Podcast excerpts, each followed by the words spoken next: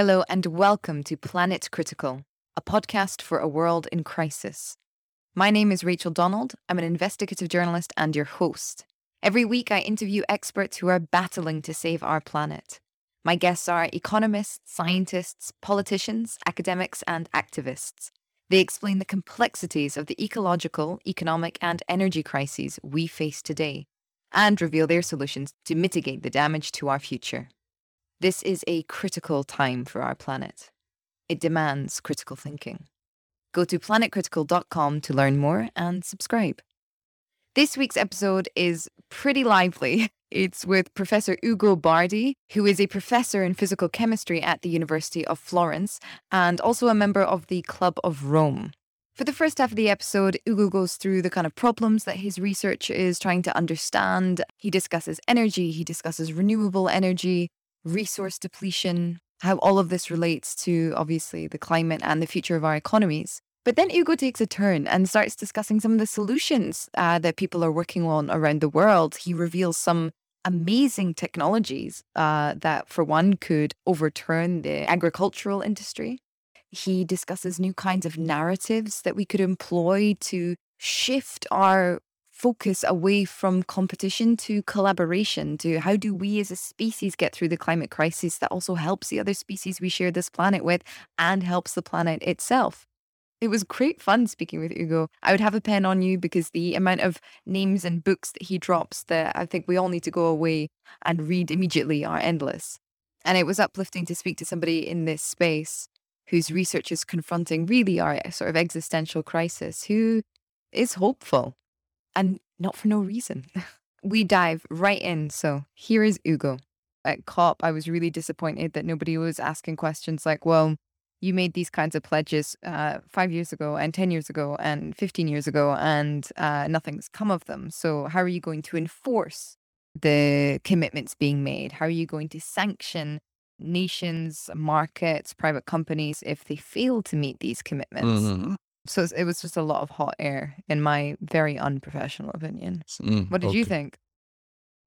I did. I didn't follow so much the the COP this this year. I I was a little disappointed that uh, we arrived to number twenty sixth, Mm. and I'm not sure. I mean, it's just over. Maybe it was different than the earlier ones, um, but. Uh, but really, really, I don't think so. This, um, I mean, you remember, you know, probably that uh, Albert Einstein is said to to have, to have said once, uh, um, the the essence of being fools is to do the same thing over and over again and expecting different results. You know, I've heard the phrase, but I've uh, I've never applied it to COP. That is, Yeah, maybe something. maybe twenty six cups, a little bit too many. yeah. Anyway, I, I don't I don't know. We have, we have to think about that. May- There's nothing possible to find agreement. So some some others I don't know. We should we should still examine this in uh, in um, some detail, but then it's too early now to understand if this COP will have any impact on the world. I think as well we need to analyze what the agreements are being made for because I still don't believe that uh, most world leaders are willing to make commitments to green the world and green the economy and save the world out of the goodness of their hearts. You know, now it's kind of getting to stage of like, oh my God, we're going to see system collapse and we're going to see economic collapse. So like, how how do we avoid that? Um, Mm. and if that's the attitude, if it's essentially how do we save our own skin, then I think we need to be really closely examining these agreements uh, to see what the fine print is and to see who is going to lose. Because the system that we've built is that somebody always has to lose. Mm, yes, so it is. It is very difficult, and I think, honestly, we are taking the wrong approach because trying to face an enormous problem head on. That is, we are trying to solve it by facing it and try to push like like enormous force because this climate change is something gigantic. It's uh, it's an enormous force that is moving, and uh, we don't really know whether it will stop by itself, whether we can stop it somehow, because really something so new for the ecosystem that it has never been experienced it's uh, it's fantastic because we don't know of any case in the past of such a rapid perturbation Mm. of the atmospheric composition. It's never happened. It's so fast. But there's one good point, though. I don't want to be catastrophistic. A good point is that um, the past perturbations, those which led to a climate catastrophe, were less intense. Can Uh, you, that can you give an example Oh, the, there are several examples. The extinction of the dinosaurs. Everybody Okay. knows about the dinosaurs, and everybody knows, of course, from a reliable source, which is Hollywood, that the dinosaurs were destroyed by an asteroid. But nobody knows, mm, not even in Hollywood. I think they know many things that we don't know, evidently. but um, how exactly did the asteroid, if it did, destroy the dinosaurs? It, it this is a small detail. Of course, it was spectacular, big bang, enormous waves and um, heat waves and lightning and uh, thunder and everything. But really, the idea is that the asteroid fell, it did a lot of damage, but really what killed the dinosaurs was a runaway greenhouse effect. Ah. That that's uh, that's what most geologists nowadays believe. Although, according to some, this runaway um, greenhouse effect may have been caused by the asteroid as a, as a re, sort of rebound because the Earth sort of rang like a bell it was hit by, the asteroid bang, and it caused exactly on the opposite side of the of the planet a giant volcanic eruption. Uh, mm, I don't say this true; it is an interpretation. It is published. It's there's some logic, but uh, or maybe the uh, volcanic eruption occurred all by itself. Anyway, it's to the sent to the atmosphere a huge, truly huge amount of carbon dioxide. Uh, but enormous, we, we were much larger than anything we can think of now. But it took hundreds, probably hundreds of thousands of years, at least tens of thousands of years. Now we sent into the atmosphere, pushed into the atmosphere so much carbon dioxide, but in just few hundred years, 200, 300 years. So it is much faster, but not as big. So we don't know, and that's an interesting point, whether this will cause a runaway greenhouse effect.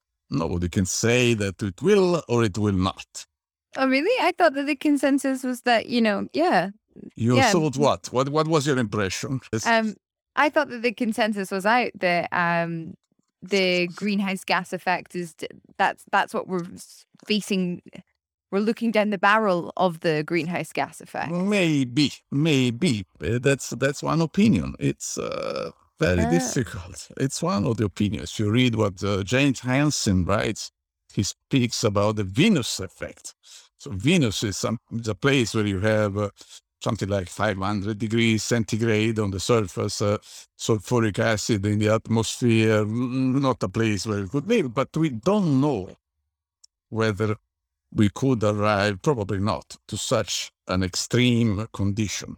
Uh, what happen? What can happen is the following: it's two scenarios just to make We run out of fossil fuels. First possibility: we are so good and so smart that we stop burning fossil fuels. Both things at the same time, which means that the perturbation doesn't doesn't really push us, us over the edge. Hmm And so things um, gradually return in a few hundred years, maybe in a few thousand years. As you know, the this CO2 that we emitted into the atmosphere, it's about, uh, will take hundreds of thousands of years to be reabsorbed, but Mm. eventually it will, without maybe causing a major disaster. Or maybe we trigger something very bad, like the release of methane hydrates or whatever. We, it can happen. We don't know really what can happen. We really have no evidence that can tell us what the hell, I'm sorry, is going to happen. In that case, we have a catastrophic raise in temperature, which brings us back to the conditions which were typical of uh, about 30, 35 million years ago, when we had about a thousand parts per million of uh, CO2 in the atmosphere. Right now we have 400. Oh. And then when that from 35 million years ago, we had about 8, 10, 12 degrees uh, temperature higher, which is an interesting, interesting condition. No ice at the poles, and uh, the um, sea level sea level raising of about 70 meters and few problems. oh god! That could happen. It, it is possible because it mm. happened.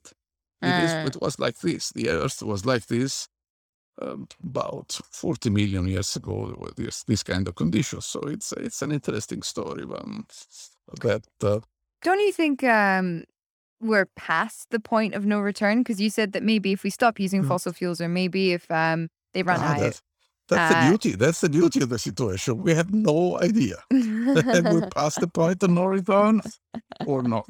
So I have to tell you personally, I think not. Not yet. Okay. Um, but it's my opinion. You, if you tell me your opinion, Rachel, is uh, that we did, uh, your your opinion is just as good as mine because no, no, no, no, no, no, no, no, no, no, no, no. I'm not. I'm not. I'm not a scientist. I'm not an expert. I try not to have opinions on these kinds of things. Just gather as much data. You know, Rachel, some studies have shown that the so-called experts are the most often wrong people oh, really? in evaluation. Yes, it's well known. well, I've I have I have had um people on the podcast say that um renewables we we will never be able to match our energy production using renewable energy. Oh, that's another that's another question. Yes. Yes. So another so interesting question. Ex- yeah. So their thing is like we're kind of at the, we're be- we're at the beginning of a collapse of some sort. Uh, it's not that the climate is past the point of no return because ultimately, you know, the earth is going to be fine until the day that the sun blows up or whatever happens. Um, but mankind, you know, this stage of empire, it's done. Humankind, mm. mankind, mm. it's um, not, not so good. Right? Okay, humankind. humankind. now, this is another point. Okay, that you move to the question of what do we, or what mm-hmm. we can do, and what we can reasonably do. And mm-hmm. I think, as I said, the idea of facing the climate change or global warming directly. So we said we use this um, tactics or strategies, you like, like like uh, the bull in a in a um, in a Spanish corrida. You know, you go straight at mm-hmm. the uh, the um, person who eventually will kill you. That's you. The bulls are the not matador. supposed to be the matador. Yes, the bulls are not supposed to be so smart. Anyway, that that's not a smart way. If I want to, if I were a bull, I'm, i wanted to kill the matador. I would I would try to surprise him from the back or something like that.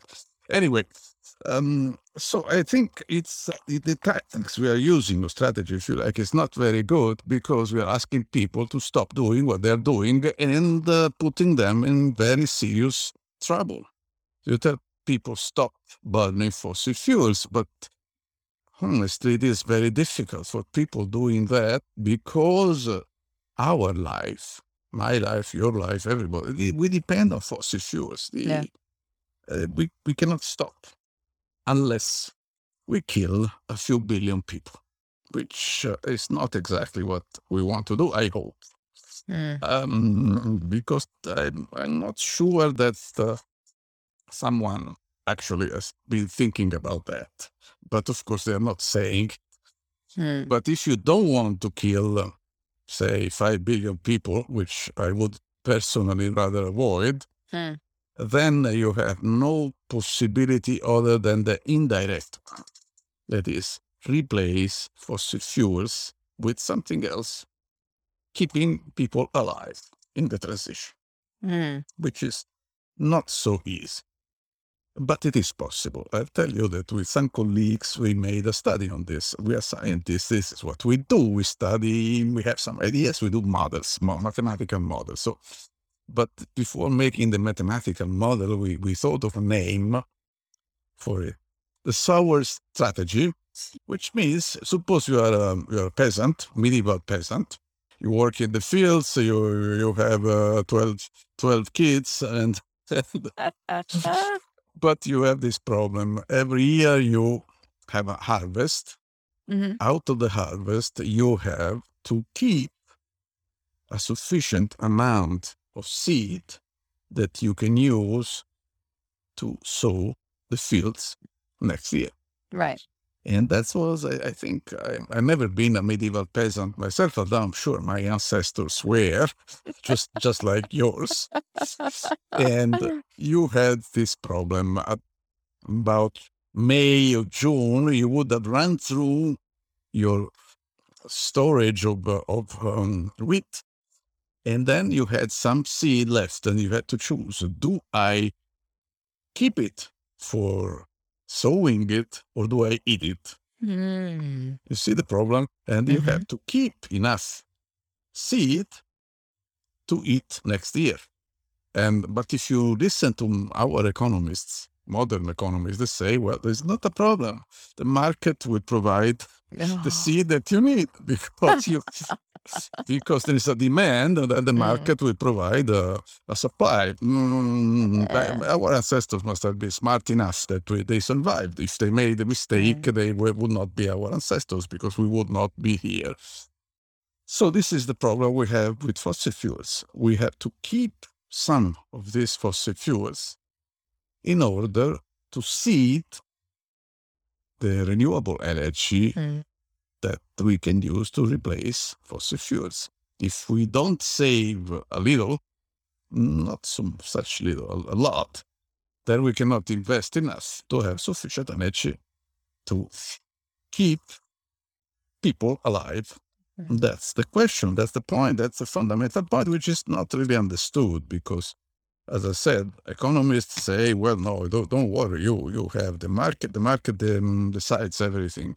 Whatever costs less, we we use. But then, uh, if using this recipe, you would have killed all the medieval peasants in Europe because Yeah. nobody is. And so, but reasonably, people resist. Well, that's the, they they are right in some within some limits. They are right saying, "Eh, "No, but you want to make me suffer because I need." Most people on this planet are at the survival level. They use little energy in comparison to us Westerners, and and um, so it's not easy to go to tell to an Indian peasant or to a an African peasant, say you you have to save energy. Not easy. Yet, it is uh, one possibility that I think it is feasible. If we explain it, if we frame it the right way, say, okay, no, no, we don't ask you to to starve. Let's put as much as we can into renewables, and then and then eventually we will do, we will replace, we'll substitute the fossil fuels.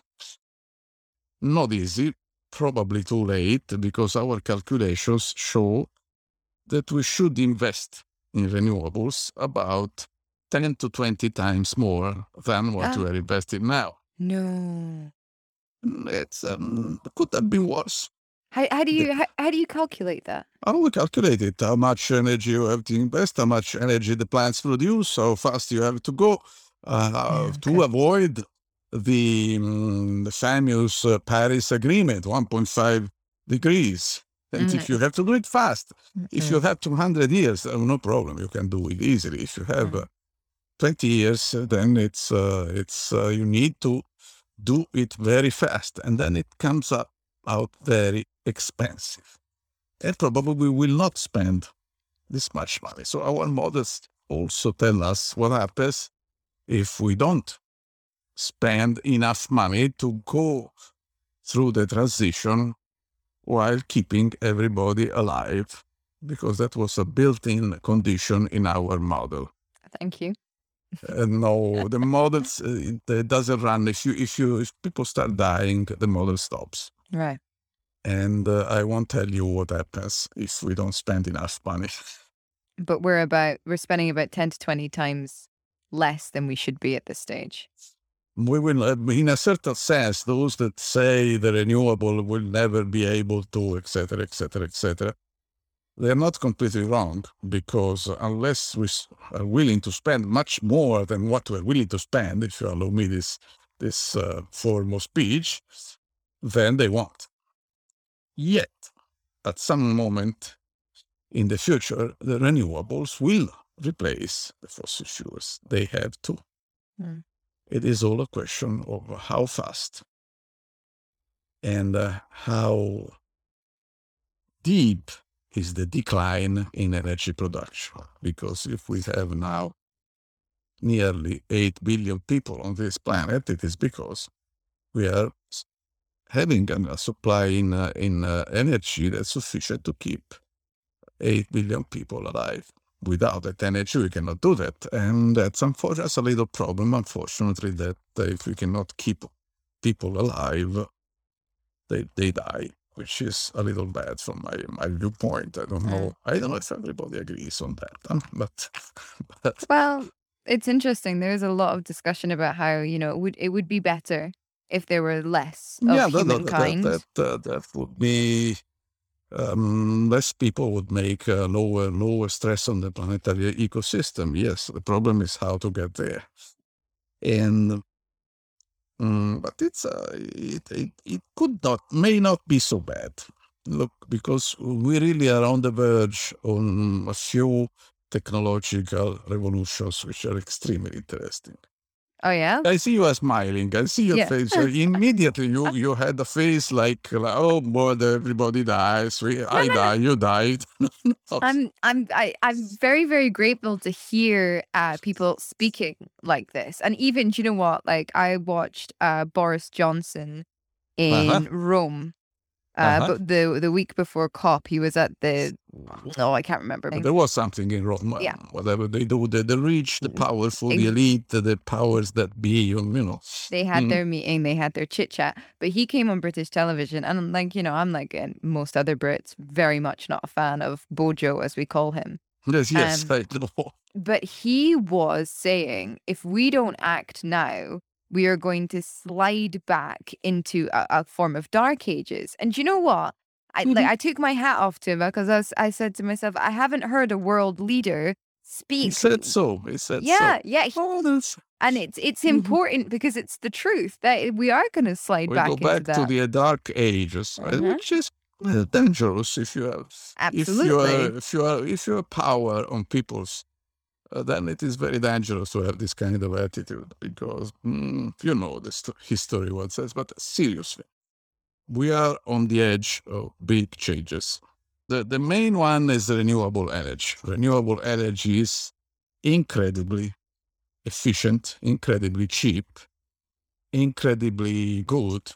It's, uh, we, we, a few ten years ago, we could not have suspected that renewable would go so fast down in prices and so fast, so high in efficiency. It's, this is the first advantage. Right now, I have uh, one of my former students is one of the main, uh, the most best best, best known people um, evaluating the efficiency of renewable energy, and he tells me that the efficiency of renewable energy now, like photovoltaics, for instance, is at least five times higher than that that of crude oil. Oh wow. That's good, just in terms of production. Oh wow. And that's, eh, but not in England. I'm sorry. in Scotland, in Scotland, no way. and uh, second thing, we are doing big progress, although not so fast, but still good progress in energy storage. Yeah, that's that's good. You you can say I'm, I'm mainly a technologist for most of my working life. I've been a technologist. Then I, I switched to be a modeler, a modelist, or not a model, that never.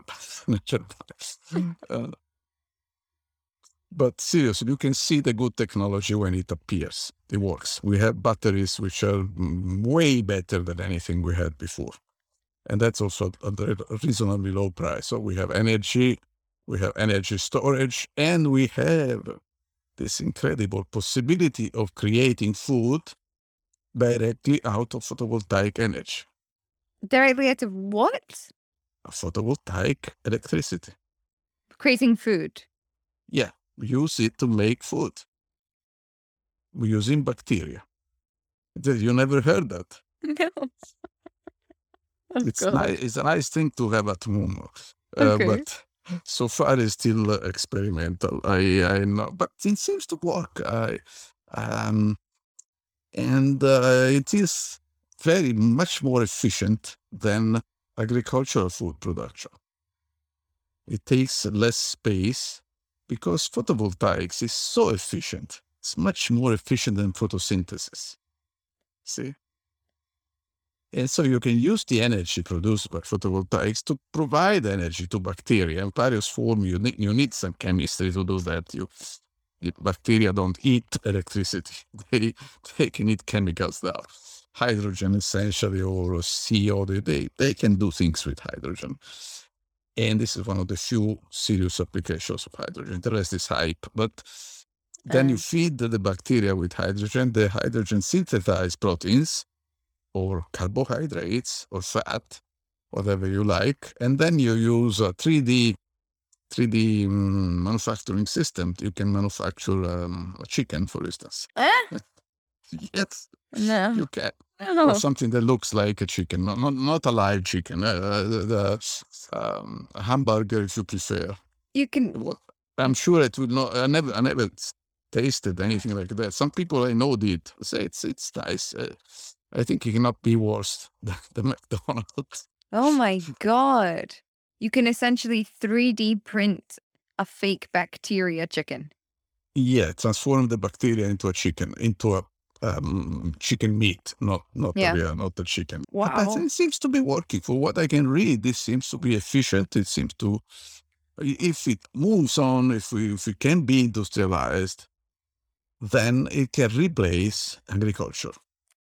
You don't need agriculture anymore. I'd be t- very open to eating bacteria if it meant that those 5 billion Mhm. people didn't have to die. But surely, uh, you know, if we look at the political economy of uh, power essentially in the world and interest, uh, you Mhm. know, the, the people of the agricultural sector are not going to be very happy if their whole uh, m- mode of making profits is replaced by uh, funky little bacteria. That's a good point. Yeah, I understand it perfectly, but people don't like to change. Yeah. make change in general. It's agriculture. Uh, farmers will not like the way, why we are out of business so it's fast. business. I, I had a very interesting conversation with somebody once that said people don't understand that farmers are the longest term thinkers uh, of the world because they're thinking about Could be, could be, could be. Yes. generations. So farmers are transitioning. They're trying to find something new because they can see that you know meat production is going down. You know we've hit peak peak meat, uh, peak everything else. Yeah, um, the, the, you know these things. I yeah, see. Yes, But yes, yes, yes. You're a, you're a good catastrophist. Welcome to the club. I've spoken to too many of your colleagues. but I mean, surely there is, you know, the the, interests of big business that are, it's going to be most difficult uh, to to convince. that, that uh, we, we would have to see. But if we, you see, agriculture is a very expensive and inefficient enterprise. You probably know, or you have read it somewhere, that for every calorie, every unit of energy that arrived on a supermarket shelf, more exactly to every um, calorie of food that you put on your table, uh, you have about nine units of fossil energy and just yeah. one unit one unit of solar energy. Uh, this is a very very big problem because Mm.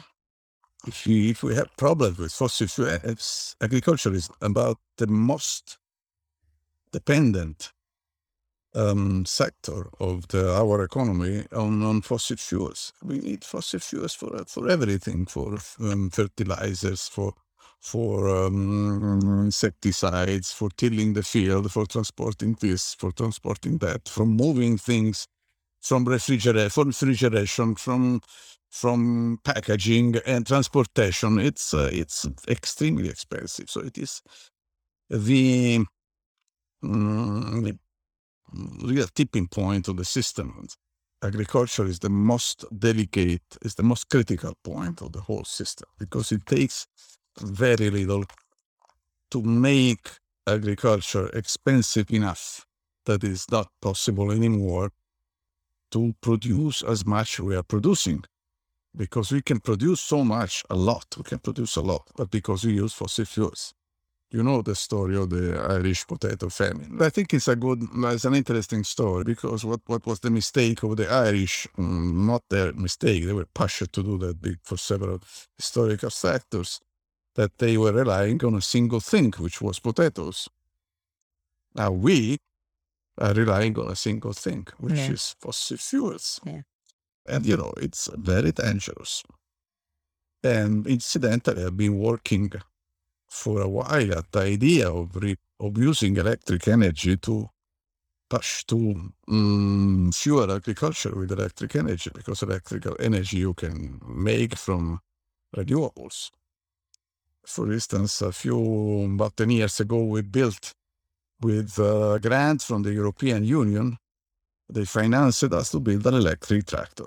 no. Sure, it even worked. It works. You can do that. You don't need fossil fuels. You can charge it using photovoltaic panels. So you don't care if the world market of photo of uh, fossil fuel crashes.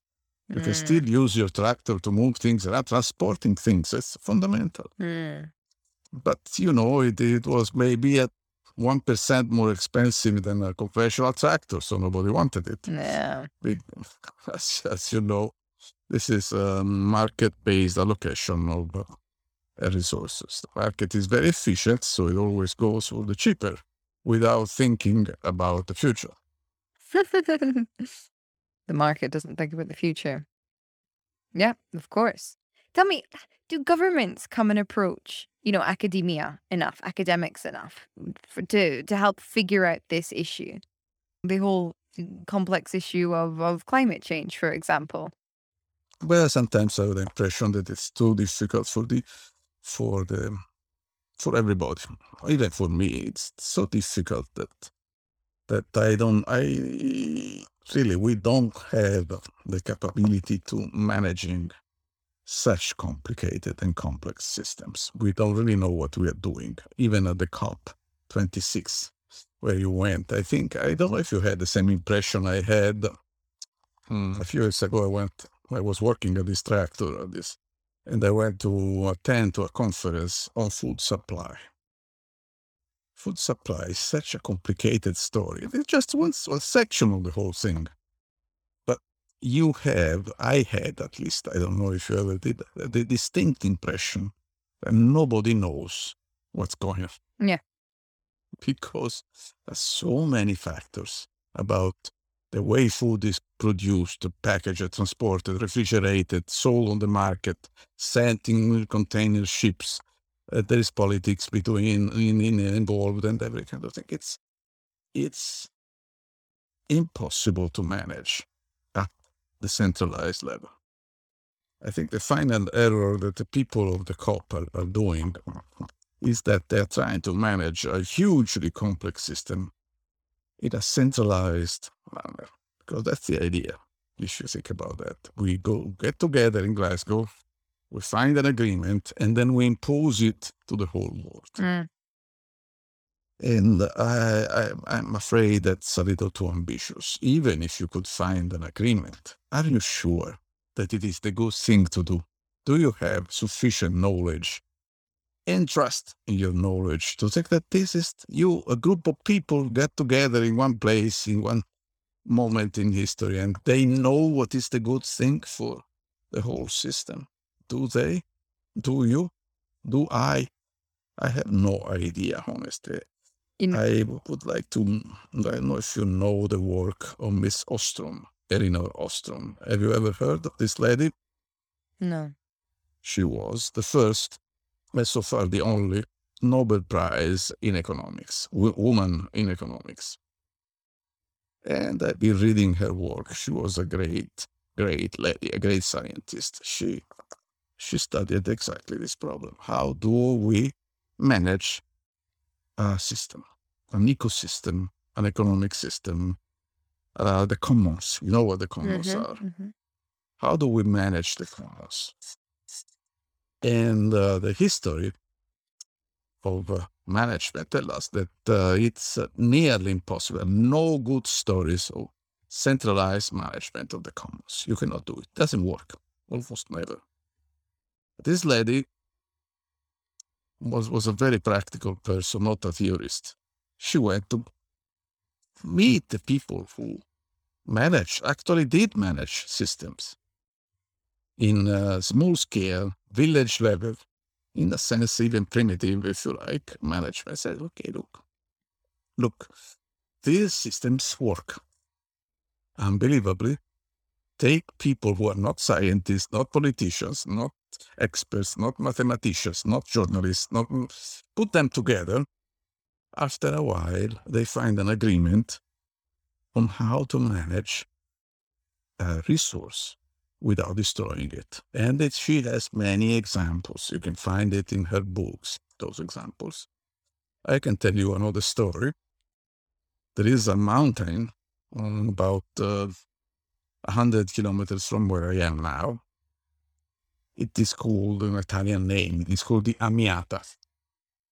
Amiata used to be a volcano. So you have this plain, a Tuscan plain, and in the middle of the plain there is this volcano, this cone, huge cone, the, which is forested, all forested. Mm. It is very particular because the rest of the land is cultivated for grain and other things. But the mountain is all forested. It is managed by the local people. And uh, they managed to manage, if you like, the, to manage these forests without destroying the forests. How do they? How did they do that? I went there because that's because my son my son's girlfriend is from there. So I went there a few times and spoke with the people, and the people still use the same methods they used during the Middle Ages. Okay. Well, they developed these methods to manage the forest. They get together and uh, say, "You cut so many trees, you cut so many trees. Don't, if you cut more trees than you're uh, allocated, then you're a bad man, and we won't, we won't invite you to our celebrations anymore." it works. Yeah. I, I had um actually an, an exiled Sarawakian activist staying with me uh, uh-huh. this past week over COP, and he was uh, talking about the the rainforest in Sarawak and how they mm-hmm. manage that, how his Kelantan tribe manage it, and essentially um the the fig tree is one of the only trees that produces a food all year round. So uh-huh. the the oral tradition is that you tell kids uh, you're not allowed to a uh, shoot monkeys that are on fig trees uh, because the ghost of the monkey will come and haunt you. Uh, I am sure of that. Uh, be, be careful yeah. because they could reach you even yeah. in Britain. Yeah. Oh yeah, oh yeah. Um, so don't shoot the monkeys, and also when everything else is growing, don't pick the the fig tree. And the idea behind that is that when when uh, food resources are scarce because none of the other trees are producing fruit, mm-hmm. um, you leave the monkeys access to their resource so that they can still mm-hmm. breed, mm-hmm. so that there can still be a high enough monkey, a big enough monkey mm-hmm. population to eat throughout the rest of the year. Um, and when the rest of the, the food is scarce, that's when the people go to the fig trees to get. So like that, that was how they managed it. They just understood that like you never okay, you never cut down a fig tree because that is the only one that produces food all year round, and you don't hurt the monkeys on it because they need to be able to go and get food so that we can eat them next week you know, and oral tradition, ghost stories, and also, I mean, the big one is having enough land to go around, living in small uh, groups.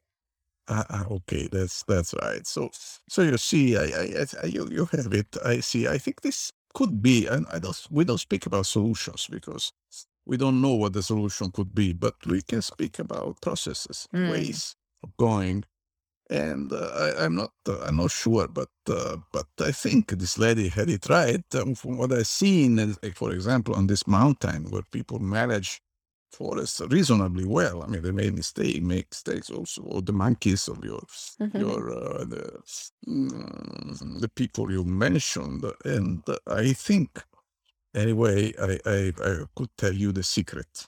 You want to know the secret? Tell me.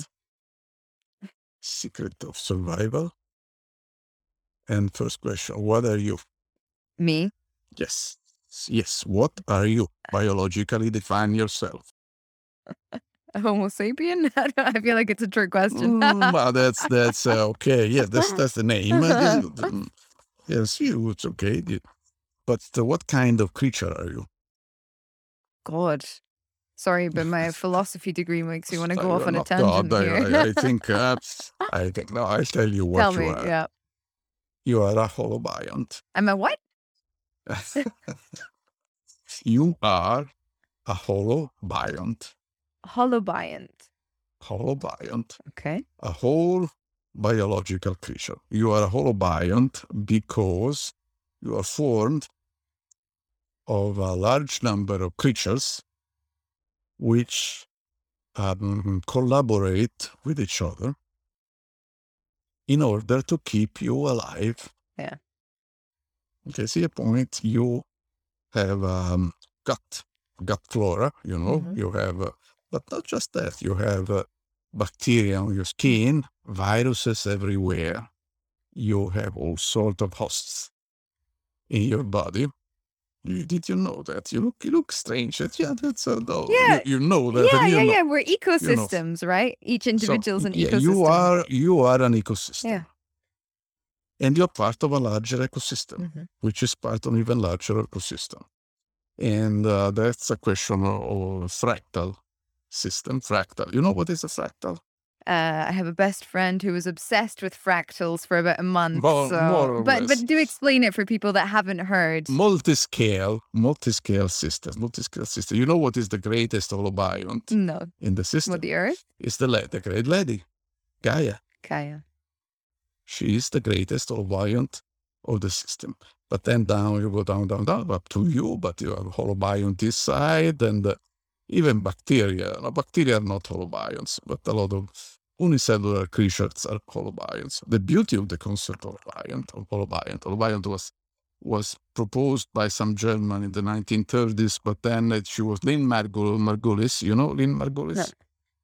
Lynn Margulis uh, was a biologist, an American biologist, one of the mm, great minds of the 20th century, a co-creator of the concept of Gaia, and the creator of the concept of symbiogenesis. Okay. How it's you enjoy this this talk. Symbiogenesis means that creatures evolve by symbiosis, not by the Darwinian evolution idea of the survival of the fittest. Oh, love it. Yes. You love Darwin or love Margulis? Margulis. Margulis, yeah. Margulis, yes. Yeah. Reader, reader both is evolution is collaboration. That's her contribution to science.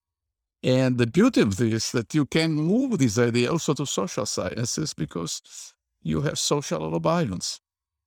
The community of woodcutters of the Amiata Mountains in Tuscany is a holobiont of, of woodcutters who collaborate with each other and uh, control and connect with each other in such a way to create a larger holobiont, which is formed of the forest and the woodcutters. And this is an emergent phenomenon of the ecosphere, which is, it, if it is left to itself, creates everything, creates the ecosystem, creates the goddess, Gaia. Um, so I think my honest, my personal opinion, and then you're, you're going to close this this soon. I thank you, Professor Bardi. It's okay. I've listened. I know enough, but let's stop now because no. And I could um I could talk about this all day. I mean No, it's it's it's interesting. No, seriously, I'm, I'm serious. This is uh, so many things I've been discovering recently. Mm. Tech new technologies, but also new discoveries. For me as as a journalist and as a as a writer, you know, uh, the the power of storytelling is something that uh, you know can massively move uh, humankind along, especially in times of Yes. crisis, and times of need. Um, and so you know, redefining evolution as a form of collaboration. Like imagine imagine if that was the position that we were coming from. Not Darwin, Ye- not competition, but collaboration.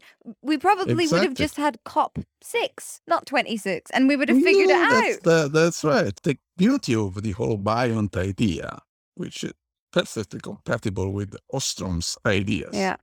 is that the the mm, the way to manage a complex system is not centralized control, but diffuse control among agents who, who are at the same hierarchical level. The, the holobiont may be a little hierarchical, yes, but not so much.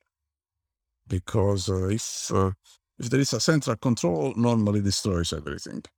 But if the agents, the woodcutters, for instance, they are all at the same level. Some families, they're not single woodcutters, they're families actually.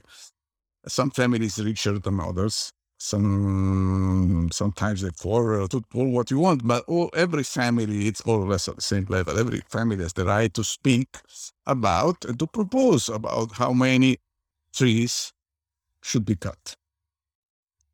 Then it works. Mm. But how do you because how do you manage that on a globalized level though?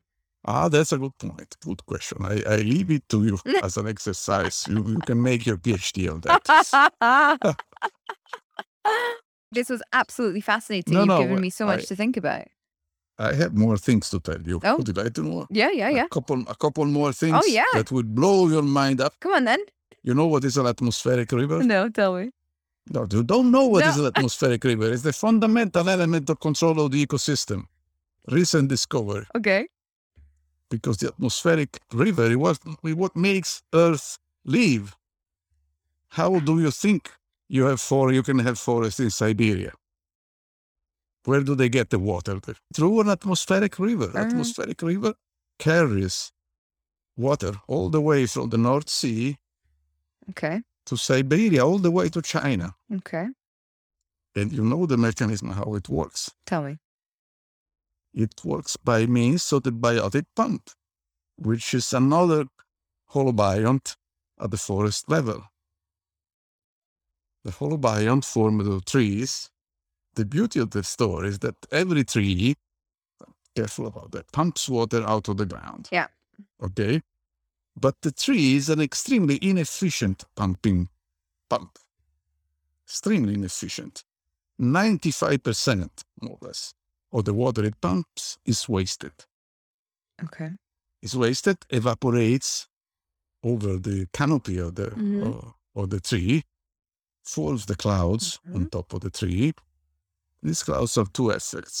One is they cool the planet. Mm-hmm. We- we- This uh, is something that uh, that the climate scientists haven't discovered yet, but it's a fundamental effect.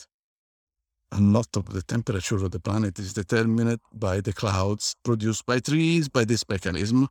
And also, since the condensation reduces the pressure, it forms a va- not a vacuum, but it reduces a pressure difference which pumps water out of the sea from thousands of kilometers away. Good God. And that's one atmospheric river, while the several atmospheric rivers that, for instance, keep the Amazons green. How do you think you can have water in the center, uh, the middle of the of South America? Because water is transported from the ocean by the biotic pump. And cooling the planet in the in the process. Wow. And you see, the great holobiont trees are not doing this out of altruism. Mm.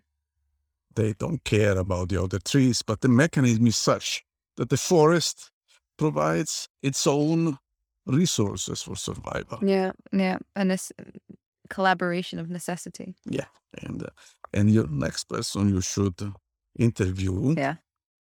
will be the discoverer of this effect. This lady is called Anastasia Makarieva. She's Russian. She's a great lady. And I'm sure you are interested to interview her. Yes, please. She would be happy to, to speak to you. I, I know her. Oh, fantastic. You, you okay? I'm I'm I'm I'm wired now. I've received so much interesting yes. information and I want to put it all out into the There world. There is there, there is much more, but I won't tell you anything anymore. Next interview, another time. There is more. Let's do a follow up. Definitely. Professor Bardi, thank you so so much for coming on the show and for and just yeah And for giving us all this information. and thank you for for your interest. I'm I think we're all fascinated. I think there's a there's a massive disconnect between the kind of information that is available from experts such as yourself and the other the information that's getting published It takes time. It takes Yeah. time. These ideas ideas go through the the human mind sphere, but they go. They take some time. You will see this idea also because of people like you who are receptive to to your ideas. And scientists are a little bit um, not so so easy to convince of new ideas. so it takes a little work. So thank you. Thank you very, very much. If you want to learn more about Ugo and his work, I've put links to his website and his Club of Rome profile over at planetcritical.com, where you can also choose a paid subscription to support this podcast. Thank you very much for listening. I hope you enjoyed it, and I'll see you next week.